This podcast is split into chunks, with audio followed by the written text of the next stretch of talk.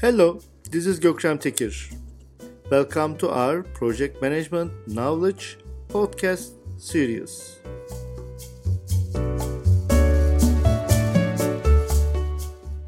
In this podcast, I will talk about contemporary project schedule management.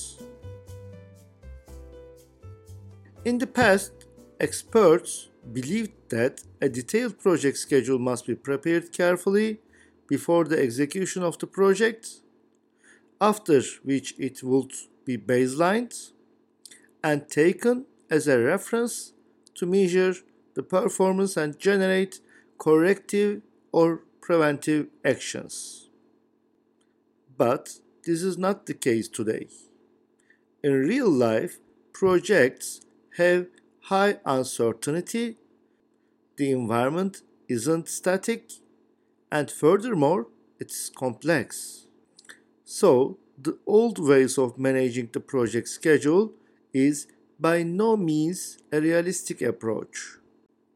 For teams working in a hybrid environment, the project requirements may be in flux, and early sprints may yield insights that inform or underpin later project tasks.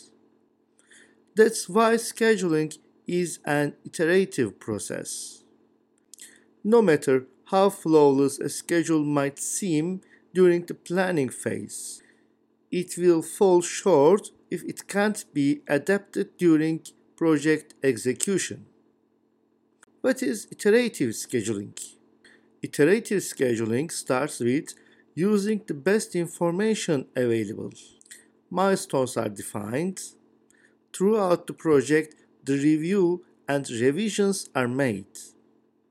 Because the schedule will require updates across the project lifecycle, project managers must be mindful to continually solicit team member feedback to make sure that the team gets buy in on the schedule from the stakeholders. Emerging adaptive approaches such as iterative scheduling with a backlog and on demand scheduling, undertake work in short cycles that allow feedback to be rapidly solicited. As the project is executed, the project manager must repeat this one two step of adjusting or unveiling the more detailed schedule and then soliciting feedback or buy-in from those impacted.